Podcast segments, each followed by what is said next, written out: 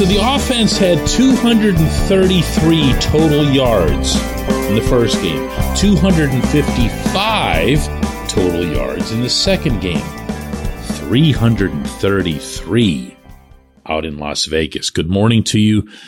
Good Wednesday morning. I'm Dejan Kovacevic of DK Pittsburgh Sports, and this is Daily Shot of Steelers. It comes your way bright and early every weekday. If you're into hockey and or baseball, I also offer daily shots of Penguins and Pirates in the same place that you found this. Mike Tomlin had his weekly press conference yesterday on the South Side. No surprises, no news headlines really of any kind, but he did bring up well, how do I word this? He did bring up his own feeling that he's been really right about a lot of stuff as it relates to this offense. Let him take it away here. That's what we desire to do anyway. Um, sometimes there's less of it when we're not gaining enough fluidity to, to put snaps together. You know, and that's some of the diversity I think that gets lost sometimes when you're not converting third downs or you're not moving the ball. Um, sometimes you guys ask about snap distribution for runners for an example. Hey, can we see more of 30? Well, not if we have 15 snaps in the first five possessions because we're not converting third downs. It's the same thing with, with play concept variation. Um, the, the more success you have, the more you're controlling the game scenarios, the more you're on schedule, the more possession downs you win, the more concept diversity you have. And you see pocket movement and play action and misdirection passes and screen game and quick game and all of the things that, that really do a good job of keeping defenses off balance. You want to know what that is? Weighty Downs, baby. And that's weighty as in W E I G H T Y. Remember the weighty downs? And remember pretty much everyone everywhere laughing at the term, let alone the usage? Well, here comes some more stats.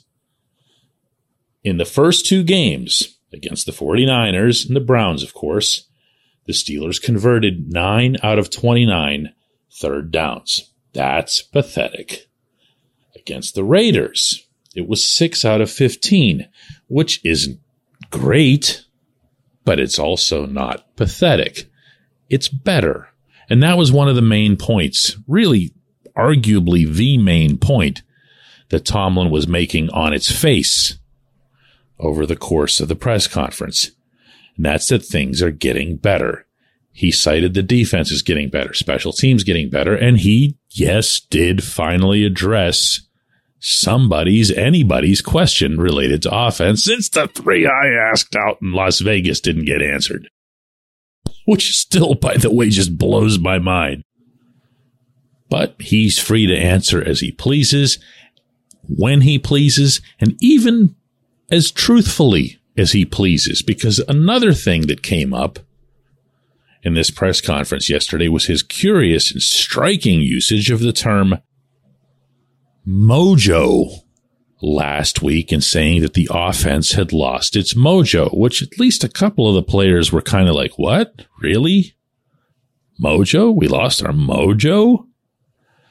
In this session, he denied that he ever even meant it that way, claiming that he was just kind of throwing something out there for us dopey reporters. He didn't say dopey, but for us reporters to go run with so that he could send some kind of message to somebody about something. Who knows what? I have told you guys before that he will openly acknowledge saying things to the media just because of their potential impact inside his locker room. Now, are you crossing the line by presumably lying to do that? I don't know. That's another debate for another day. But again, again, here's what counts. Here's what counts. That offense did, in fact, perform better on the weighty downs. Kenny Pickett was able to find his targets. He was able to scour the field. He was able to spread the ball around a little bit, not just to different humans, but also to different types uh, of passes. There were different looks. There were different routes. And all of that, coupled with the thing that Kenny himself had been stressing out in Las Vegas, and that being his deliberate movement out of the pocket, primarily to keep Maxx Crosby at bay, that also paid off. Okay, so they are, in fact, getting better. And you can say what you want about the Raiders defense not being anywhere near as good as that of the 49ers or Browns, and you'd be correct. But you'd also be correct in looking at what the Steelers tried to do in Las Vegas, regardless of the opponent, regardless even of the results. Just the fact that they tried to do different things and you'd be getting a whole lot closer to the truth. And boy, do I mean truth in this particular week that the head coach still isn't sharing with everyone. It's not about lost mojo or found mojo. And you know what? It's really not about weighty downs. It's about the coordinator coming up with something that at least vaguely resembled an actual NFL game plan and never separate these. The fact that the quarterback was throwing better passes, players were making better plays, etc., etc., etc. I believe it started with the better plan. And the head coach's chances of addressing that, honestly, are, mm, yeah, about the same chance that those two Raiders guys had of catching Calvin Austin. When we come back, J1Q. This segment of Daily Shot is brought to you by our good friends at Mike's Beer Bar. They're located on Federal Street, directly across from PNC Park. Mike has more than 500 beers on tap, including from more than 50 local breweries. Stop in and say hello. Tell Mike we sent you. Mike's Beer Bar, the law firm of Edgar Snyder and Associates has joined forces with Pittsburgh Steelers quarterback Kenny Pickett to make a difference in the community. They're supporting Connecting Champions, a local charity that asks pediatric cancer patients, "What's your passion?" and connects them to mentors who give these young patients an identity outside of their diagnosis. You can learn more about what Edgar Snyder and Associates and Kenny Pickett are doing in the community by visiting edgarsnyder.com slash giving back. Again, that's edgarsnyder.com slash giving back.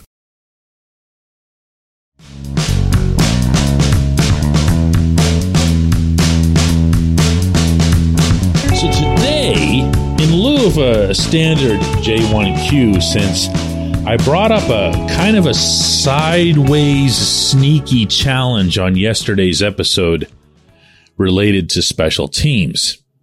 I predicted somewhat that there would be a significant drop off in the number of listens just because I deliberately put the term special teams into the episode's title. Now, if I wanted to try to make sure that the number of listens or downloads stayed about the same, I would have said something like, Kenny Pickett applauds the special teams, because then it goes berserk on the algorithm and everybody who's searching for Kenny's name shows up with this thing. And well, so the bottom line is you guys did pretty well with this thing, but you also wrote a lot about this in comments. Randy shared there's nothing wrong with giving credit where credit is due. Good job, DK. Michael says, DK, thanks for calling out the special teams, the often overlooked third part of the team that's made a significant difference. Chyla says, so much appreciation for our special teams. They're truly the unsung heroes of the game. They've been firing on all cylinders and especially Chris Boswell. Preston says, DK definitely need more kudos to those guys on special teams. Also the coverage guys. They've been doing great so far this year as well. And Moni says, Hey, just checking your clicks, DK, and I don't really see a drop off. Real Steelers fans are real football fans. We understand how games can be won in the margins. Now, first off, Thanks for all of that, including the kind words. Secondly, The TJ Watt episode from two days ago got 16,000 listens just on YouTube. I'm not even going to get into the various other places that we're because YouTube actually does a great job of tracking this stuff and it's really, really quick and accurate. So 16,000 on the TJ Watt one. The special teams one got 9,000. And while that sounds like a massive drop off, it actually is a drop off, obviously. There's almost always one from the episode that's the day after the game to the day after the day after the game. And having a topic like special teams isn't going to help. However, I have to say here that the number of you who responded and took the time to write and then to point out things that I'd missed or just didn't mention related to the special teams. Really, really specific stuff. That's, that's good. That's good. Uh, I, I, think Moni put it best here. Real Steelers fans are real football fans, and they're going to understand uh, everything that's going on out there. For example, just going to throw one at you here. Pete wrote, the thing that struck me the most about all of Pressley Harvin's punts was that the Raiders were very limited in terms of yardage on the return because A, the punts were not touchbacks and B, the hang time allowed the chasers to be in position to force fair catches almost every time. And finally, C, the player fielding the punts always had to move to catch rather than wait for it to arrive. Sure, he shanked that one short one at one point, which gave them good field position. But that's the nature of punting. You're never going to get perfect contact every time. Pete, all of that is accurate. I would take a little bit of issue with calling the 41 yarder a shank. I think a shank's got to be at least 30 or less, but we can disagree on that one respectfully. Where Harvin is concerned, though, one of the things that he had mentioned to me after the game in the locker room in Las Vegas was that he himself was placing an emphasis on directional punting and angles. Now that possibly lines up with your theory there about some of the intent going into guys just moving, moving laterally to get to the punt, which no punt returner wants to do. They just want to be lined up where they are, catch a ball, survey the field, pick their lane and go. And Harvin didn't give them that chance. I'm sure that you know, Pete, as I'm sure most of our listeners know, the only thing that matters in a punter's world, it's not the gross, it's the net. It's not how far you hit it. It's how little they return it. It's how much yardage you got them to back up off of where you're kicking it from, regardless of whether it's because of your kick or the tackles or everything guys, this was really, really cool. Uh, no, I'm not going to do a special teams episode every week, okay? We like the numbers that we usually get, but I really, really appreciated the concept in general. Let's do another one of these tomorrow.